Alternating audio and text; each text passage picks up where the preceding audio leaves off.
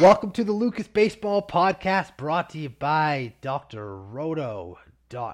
On today's show, we're going over our favorite waiver wire and FAAB additions for the week. We have them broken into 12 team and 15 team league additions. We'll end the show with our Add 'em and Cut 'em segment as well these available players based on our personal and FBC leagues. I'm joined here, as always, by my co host Lucas Beery. Lucas, some solid infielders available this week, a couple interesting starting pitchers, and maybe even some saves in deeper leagues.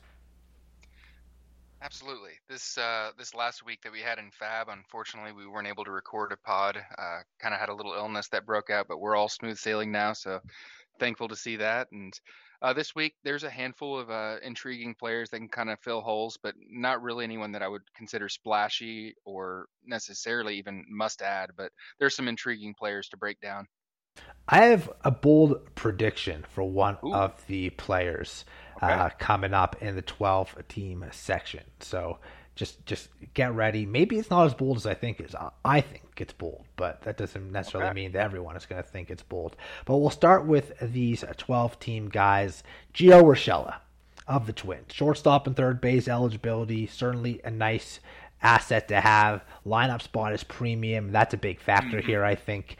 Not hitting for much power yet, though just one extra base hit in 18 games. Those will come. It's encouraging to see him batting over 300 though, and very impressive 375 on base percentage. He's shown he can maintain a 300 batting average in the past. He's also flashed 20 home run power. So to think you might be able to get a 15 homer, 290, 345 on base percentage type of season, I think it seems pretty reasonable, and that would be quite helpful.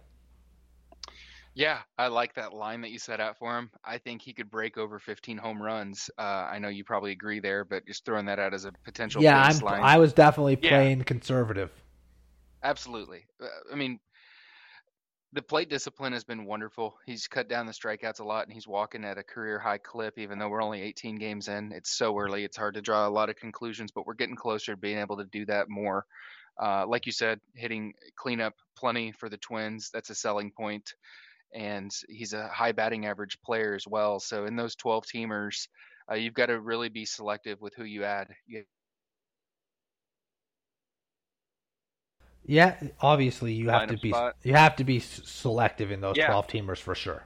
Absolutely. Absolutely. Yeah, I think this is a good ad and uh, he's not flashy, but the corner infield as well as middle infield, good batting average and a great lineup spot. Power is not going to be amazing, but I think 15 to 16, 17 home runs is in play.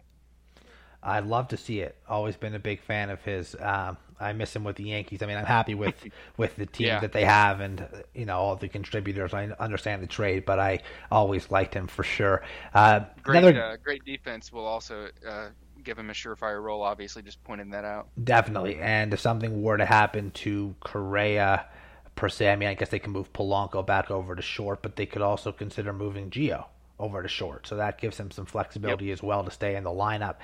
Uh, speaking of shortstop, J.P. Crawford on an eight game hitting streak right now flashing power for the first time in his career. He's already has a third of his career high in homers, and we're still in April. Uh, a ridiculous 447 on base percentage right now through the first 20 games of the season. The Seattle team, one of the better ones in the American League right now. That helps for sure. The offense clicking. And I'm going to make my bold prediction right here, Lucas, and say that J.P. Crawford ends the season in the top three for hits in the American League. I think he's going to get 185 or more hits this season. Well, I, would certainly classify that as bold, Lou. Uh, there's no doubts about that. I know that he's most likely available in 12 teamers, so if uh, you can pick him up, certainly is a must-add uh, player there. The the thing that I loved about uh, J.P. Crawford, similar to Urshela, is that he has that slick gold glove that's going to ensure his plate appearances in the lineup, even if he was hitting ninth uh, which does kind of sting him a little bit. Let me ask obviously. you this off offhand: How many hits do you yeah. think Crawford had last year? Um, just throw just throw out a number. If you're dead wrong, if you're very close, either way. About 157. Okay, he had 169 hits and 89 runs scored last year. Um, and with the improvements he's shown and the improvements of the Mariners lineup, 180 plus, 185 hits, and 100 runs is really not out of the question here. No, no, it's not. And you know, as far as just his career arc, I want to point this out, Lou. Since 2019, every year he's improved a little bit in terms of WRC plus, going from 87 to 95, jumping up over 100 to 103, and then this year he's at 208, which obviously is going to slide back down a lot. But any player that's a young guy, especially a former top prospect in his mid 20s that gets better every year, that catches my eye because this is a hard worker that's coming in and making some changes and getting better. So I like this ad. Should be should be available in all those 12 teamers still too. I think um, maybe not even in 15 teamers maybe, but definitely in the 12 teamers. Uh, starting pitcher Bruce Zimmermann. He's a guy who I tried to add in some 15 team leagues, and after what I've been seeing so far, I want him in these 12 team leagues too. You got to be impressed with what he's done. And I kind of look at John Means, another fellow mm. Oriole now with Tommy John surgery, but he kind of came out of nowhere a few years ago. It looks like Zimmermann might be doing the same thing. He's not overpowering, kind of a crafty lefty, but an excellent changeup that really keeps hitters honest and off balance. Four starts this season. He's allowed just two earned runs in 19 to third innings, more than a strikeout per inning, six walks, keeping the ball in the ballpark. And what really stands out to me is not just how he's pitching, but who he's done it against. Three of his four starts have come against the Yankees and the Angels.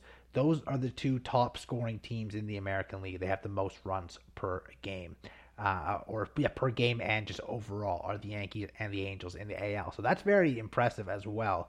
Uh, it's not like he's doing it against weaker competition. So keep an eye on Bruce Zimmermann. And with the improvements made for pitchers at Camden Yards in Baltimore, that's another thing you have to consider here, especially as a lefty, probably facing a lot of righties. Um, there's going to be a lot more flyouts than there were in the past uh, in that ballpark. So that's something that you definitely do need to keep in mind. Yeah, uh, the more I've gotten a chance to look at Zimmermann, the more I'm kind of intrigued. Obviously, I've had a kind of a repulsion to Baltimore pitchers, but this is one guy that I think is worth a speculative ad, similar to how we had mentioned Daniel Lynch on our last show, who turned in some good starts. Uh, you can pick up Zimmermann, and if you're kind of concerned to start him just because he's unproven, stick him on your bench. But if he breaks out, you're going to be happy that you had spent the the money to pick him up, and he's not necessarily going to require a huge bid since he's not a household name, and like I said, pitches for Baltimore, which usually scares people off. yeah, it definitely does. And it's funny because we have another Baltimore Oriole here now. It's not a pitcher, of course. And you know, it's no. one of my favorite names of all time to say. Do, you know yes, you, you, know who it is, right? Anthony oh, Santander. Um, he's walking a ton, man. 16 through the first 20 games of the season, hitting the ball out of the ballpark. And he kind of has 25 to 30 homer power in a full season. And he's shown that based on the past three seasons. And when you look at the 162 game average from him, 75 runs, 28 homers, 83 RBIs, it's very impressive. And I mentioned the 16 walks, getting on base right now at an elite level, something he's never done in the past. So clearly, he's made some drastic improvements to his approach at the plate. And that's inevitably going to make him into a better all around hitter. Um, Anthony Santander, switch hitter, good lineup spot, and a guy that, if he can stay on the field, can rack up those cannon stats for you. Yeah, better version of kind of what we had described with JP Crawford as a young player that has shown some incremental improvements. Now he's not had as linear of a path. He's had kind of a fall off in 2021, um, but he showed a lot in 2020. He really did. I mean, he had 11 home runs in 37 games, Lou, and this year his power has still been there at a solid rate. Uh, the walks have skyrocketed up, so he's made some definite skill changes there. Now, are they going to stick to this level? Obviously not. But if he's a double digit walk rate guy, that's going to give him another avenue to provide an impact for the team. And they might even want to sign him for the long term if he shows he can provide some walking and patience ability. So I like him as a pickup. I loved him a lot before this year because the guaranteed playing time in the middle of the lineup. Sure, it's a bad lineup, but middle of the lineup, sign me up. I like this. It's not even a terrible lineup yeah, anymore either. Um, it's much improved. Another thing to keep in mind is with these guys that do have the great plate discipline, they start to see more pitches to hit because of it as they continue to be patient and take walks and not swing at balls outside of the zone, they start to see more balls in the zone. So that's also something to consider that sometimes people overlook. Yeah, and naturally people are going to be turned off of Santander this off season because he his career walk rate was 6%. Uh, so that kind of made him a cheaper play and obviously his power was not elite but since he's 27 and he had shown success in the past, he was pretty much entrenched into an everyday role. And additionally, I had read some reports that he had played injured last year and had played through a tough ankle injury. And that was pretty much proven on a, on a Fangraphs article that I had read from Jeff Zimmerman. So if he's fully healthy, he's going to be a different player this year. And I, I think now is the time to scoop him, even in 12 teamers. Yeah, nobody's playing at their best when they're injured. We see it all no. the time. So, uh, kind of have to give him a mulligan in regard to that. 15 team leagues. Ha-Seong Kim of the Padres kind of seemed like a drop, even just a couple weeks yeah. ago, Lucas. But that's because he was strictly platooning and he was on the wrong side of that platoon. But suddenly, that's no longer the case because he's hitting well versus everybody. Three homers in the past eight days, scoring a ton of runs, raised his batting average into the 270s. Second, third, and shortstop eligibility makes him very valuable. Padres, one of the top scoring offenses in the NL right now. Uh, second only the Mets, I believe. So as long as Kim continues to get his at bats, he's worthy of being on your team in your deeper leagues. And I just grabbed him not just in 15, but in a 12 teamer with daily roster moves. If you do have those daily roster moves, that positional eligibility he has is almost priceless.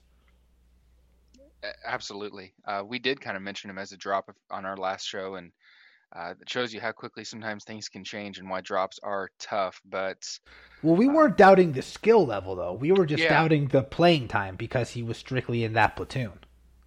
That's exactly right. And you can't just stand with your hands on your sides and just not make any moves. You've got to if you if you uh, if you don't make any drops that you don't regret, you're you played it too uh, too safe. You gotta you gotta take some risks here and there. But I like him as a pickup and even 12 teamers because he is ticking up and that triple eligibility on the infield has all the infield positions covered except for first base, which is that's fine. And uh, yeah, he's hitting a little bit better everything that we had talked about as far as his benefits previously with him coming to the US from overseas and kind of a pandemic it's going to put toll on anybody and maybe he's just getting settled in here and it's been good to see him producing to ensure his lineup spot especially if CJ Abrams gets demoted which possibly could happen. I think Abrams gets demoted when the rosters go back down to 26. Uh, I think he'd be one of the first guys to be demoted. I think that makes sense. Yeah, I don't believe Kim is going anywhere at this point. Dakota Hudson of the Cardinals. First two starts of this season, pretty terrible. Past two starts, albeit versus bad teams, have gone very well, though. 12 and two thirds innings, three hits, no earned runs. The one downside has been walks, though, Lucas. Those two starts, with the 12 and two thirds, no earned runs, he did walk seven batters and struck out eight. That's a really tough ratio uh, for to roster, and it's going to get him into trouble more times than not. Eventually, that balances out. So if he cannot maintain those, um, or if he cannot avoid those walks, if he can't kind of adjust and throw more strikes, he could get into trouble. So it may not be someone you want to start every week, but I think you can use him for his bad teams. And he arguably has three of those within his own division with the Cubs, Pirates, and Reds. So this could be a guy in 15 team leagues that you add and you start um, in certain spots. Yeah, uh, this was another player similar to Santander that I was all over in the preseason, just off-season draft and hold drafting. He's kind of a boring veteran at this point, even though he's only 27. Uh, great team context, like you said. The NL Central, uh, a lot of people kind of realized later on in the draft season that it's a soft cupcake landing spot for pitchers. And this week, he's going to get a two start against the Kansas City Royals and at the San Francisco Giants, where that second matchup does worry me. Lou, his walk issues are pretty much mostly to left-handed batters, where he's faced 41 lefties and given up six walks to just three against righties.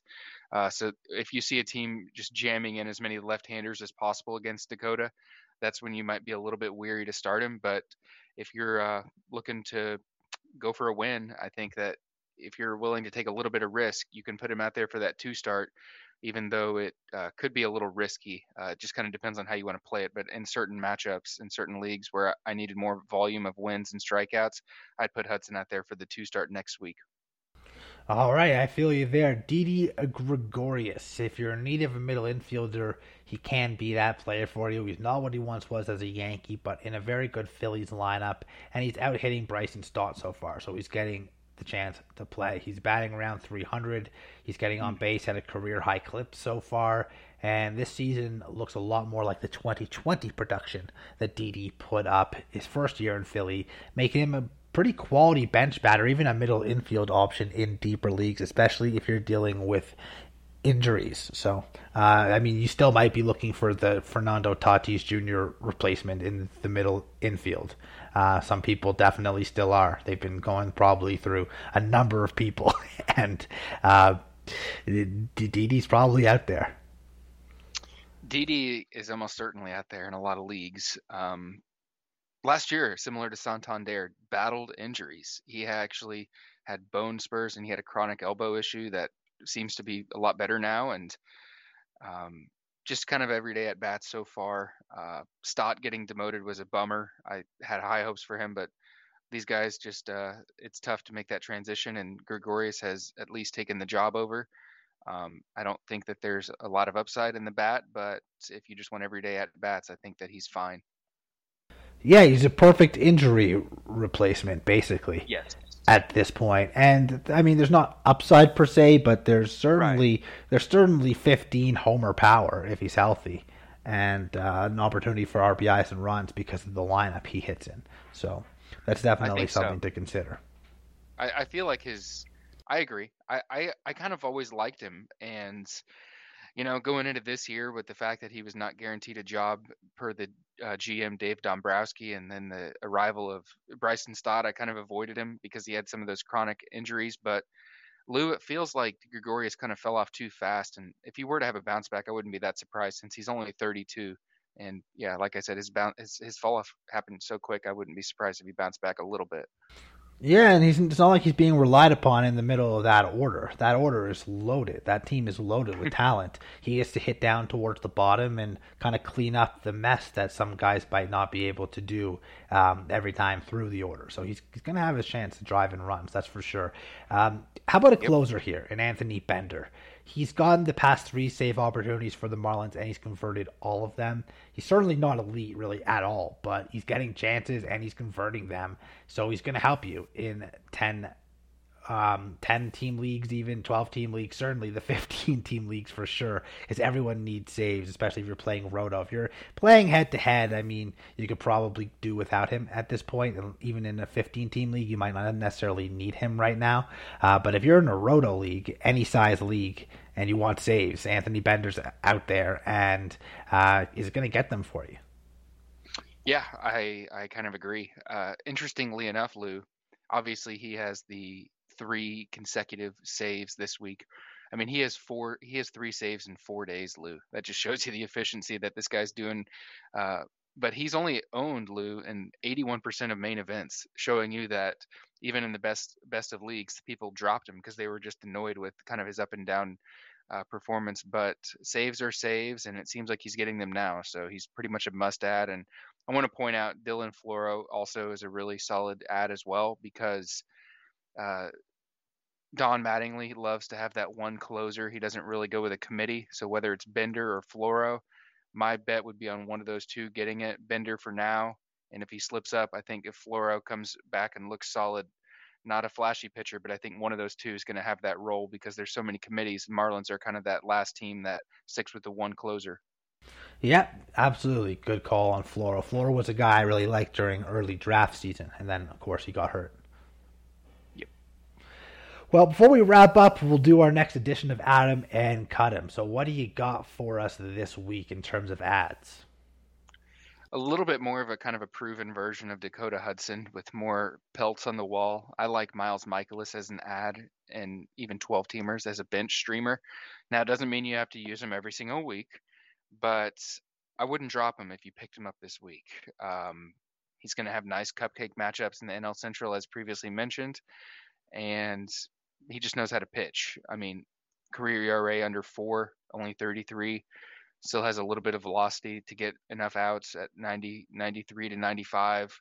I think Mikolas is a player that you can pick up and keep the whole season, somewhat like Wade Miley, where yeah, he's not flashy, but there'll be plenty of opportunities to use him. So I wouldn't cut him if you picked him up. Yeah, I mean, and he's shown success in the big leagues in the past too. It's not yep. like it's not like this is the first time we're seeing it, and it's kind of coming out, out of nowhere. Uh, and I like the comp you made to kind of a more um, proven version of Dakota Hudson.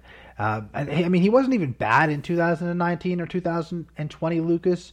But if you can get what we had in around 2018 version, uh, maybe with some less hits allowed, uh, you're going to be very happy with what you're getting from Miles Mikolas. I don't think he's just necessarily an ad for right now. I think he might be an ad and someone that you can keep the rest of the season, even with a very mm-hmm. average or mediocre uh, K per nine. Yeah, he uh, he's a he was a big target of mine, and the biggest issue in my mind was his health. He had had health issues. He's going to be 34 late this summer, so he's kind of getting up there. But obviously, he plays with an elite Cardinals defense with Gold Glovers all over the place, and he had a great divisional context. So the only worry I had was his health, and so far so good. Um, he's a huge leader in the Cardinals clubhouse, watching their games. And yeah, some will scoff at the bad K rate, but he kind of combats that by the fact that he's gone 200 innings in the past. And in 2019, his last full season, he went 184 innings. He's 30. He's going to be 34 later this summer. They're not going to necessarily baby his innings, so he can combat a low K rate with a good volume of five, six, maybe even seven inning outings from time to time especially if he can maintain solid ratios as well. Um, who do you, who else do you have on the ad list this week? Almost universally rostered in 15 teamers, but probably available in 12 teamers if you're kind of just really needing another outfielder or a corner infielder. I like Hunter Dozier. He played similar. This is the this is the theme of the episode, Lou. We didn't even plan it, but he played through an injury as well last year. He had a thumb issue and really sucked and has not established himself necessarily. He had a really nice 2019, but outside of that, he hadn't really fully established himself. Um, but I think that with better health this year, he's shown good barrels and hitting the ball a lot harder. And as far as an infielder eligible player at third base and an outfielder, I think you can grab him onto your bench and just uh, ride him and plug him in if you need him. Yeah, moral of the story is guys aren't good when they're playing hurt. No, no, they're not. All right, projections let's... miss those oftentimes. I, I I remember about five years ago, kind of learning more. Carlos Correa had played through a serious I- injury, as he kind of does sometimes, and the projection systems kind of thought he wasn't that great, and then he played great, and it had just kind of proven that one of the things projection systems often miss is when players get hurt. So, reading as many news articles as you can on Fangraphs and other sites uh, certainly helps you kind of have a better picture. Yeah, listening to this podcast helps you get a better picture Absolutely. as well. All right, from ads to cuts, we have one, two, three names this week. So my my first pairing of cuts, I guess, uh, are players that are owned in many many 15 team leagues, and I just think that you can do better uh, because of their lack of power. And it's been hard to find home runs this year, so rostering a, a bad home run hitter is going to hurt even worse, in my opinion. So Nick Madrigal, he should probably be cut, especially since he's not playing full time. He's been in and out of the lineup, as well as Adam Frazier. Now Frazier obviously has a little bit better of a role, so if you want to hang on to him, I can understand that. But I'd be extremely careful when using very low home run hitters uh, it's just going to only set you back. And that category has been tough to find, as you know, this year, Lou. Yes, it definitely has. And none of these guys that we're having here on the cut list or even on the um, the 12 and 15 team ads um, are necessarily guys who are going to play their primary position. They're basically middle infielder or corner infield at best. But looking at who we've talked about today already, whether it be Didi, Kim, or JP Crawford, or Gio Urshela, I would prefer all four of those guys over Frazier or Madrigal any day. So if you can upgrade with those players, I would do it. I uh, I would agree there. I would probably rather have Adam Frazier than Didi, but that's just kind of picking nits. So, but yeah. Well, it depends if you want the power or not, because Didi's going to hit for more of that. But Frazier's probably going to yeah. score some more runs, and um, at least over the past year or two, has proven to be a better uh, on base percentage and average guy as well. Let's be honest, both of those guys are pretty much band aids. So you're just looking to get to ride them until you can find something better. So yeah.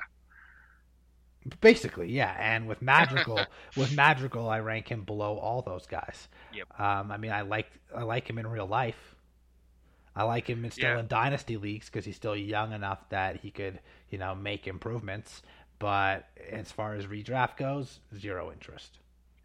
Just kind of the one of the reasons I had come up with Madrigal as a as a cut is that I had noticed that he was owned in 96% of main events, and I was like, kind of surprised just because. Well, people are still hoping that he'll start stealing bases the way he did in the minor leagues, and he just I, hasn't done that at the big league level at all.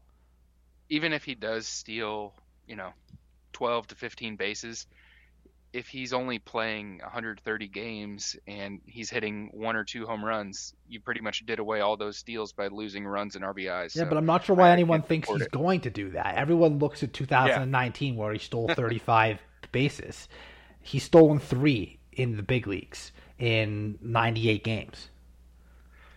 The health issues he's dealt with, just missing multiple years, uh, cutting his years short with hamstring and shoulder issues. I mean, they're not going to necessarily push it with him on the base pass. They're going to try to keep him healthy and get him into a groove potentially.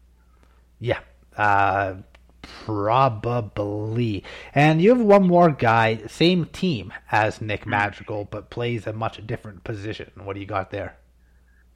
This is a tough one for me, Lou. This is a player I've adored for many years as a Cubs fan, and uh, I think people might be able to predict this one, but I think Kyle Hendricks needs to go in 12 teamers. Uh, now, it doesn't mean he won't have good games, doesn't mean he won't flash good upside, and maybe hopefully he has a, a nice month or two run, but I just think that he's just too volatile to start in a 12 teamer where your options are so rich, as we had mentioned. Um, I mean, he'll have a gem every once in a while, and then he'll give up six earned runs to the Pirates. And figuring out when he's going to do what or when you can rely on Hendricks, I think is just far too risky at this point. So that's kind of my take there. Yeah, and it's a shame because from 2014 yep. to 2020, this guy was awesome. I mean, the strikeouts have never really been great, but everything else has been outstanding. Uh, durable, um, great, great ratios, solid, really good real life pitcher, and very oh, yeah. solid stabilizer um, in fantasy. And last year, almost unusable, and this year looks to be the same thing. I think last year he gave up the most hits out of every any starting pitcher in all of Major League Baseball. That is not good. And I thought that he could potentially just kind of bounce back since it was the one outlier year and everything else had been good. But I think the fact of the matter is, is that he had such a small margin for error, and now that his skills have decreased even more, his velocity's just been shaved off just a little bit more, and he's just gotten older, probably a little bit less athletic. I think that uh, it's just kind of a house of cards, and it kind of collapsed on him at this point. I am with you there, buddy. Anything else on uh, the Adam cut him? Anything else on the players we talked about, or anyone else that's kind of just come to your mind over the last half an hour or so since we've come on air? I guess uh, I'll just throw this out there as kind of a last point. Um, you know, I don't mind Zimmermann as a speculative pickup, uh, as well as potentially some of the other starters like Dakota Hudson, but I'd be real careful with who you're starting. I know you made this point uh, on the On the Wire Pitcher List podcast with Kevin Hastings. I'd just be as careful as possible with who you're starting. I have to admit a faux pas on this one. Kevin and I had both recommended Dallas Keuchel, and we used him and got absolutely destroyed for eight earned runs in the first inning. And I'm just going to try to avoid that as much as possible. Thought it might be able to get a win there, but uh, no, I'm just going to stick with as many relievers as I can if I don't like the matchups and just play it safe on the pitching. If the player's out there on on the waivers for pitching, a lot of times it's for a reason, unless you find that he has a good matchup and such. But that's kind of where I'm at, just trying to play it safe with the arms until I can uh, find some better starters on my bench as depth pieces. Makes sense. Well, let me ask you this: Kris Bryant injury, he goes on the IL, and the Rockies call up their corner infield prospect Montero. Is Montero going to get playing time, you think? And is he worth a look in those deeper leagues because he is a Coors bat? it'd have to be a really deep league, I think, uh, to want to go for him, or you'd have to be really desperate at corner infield.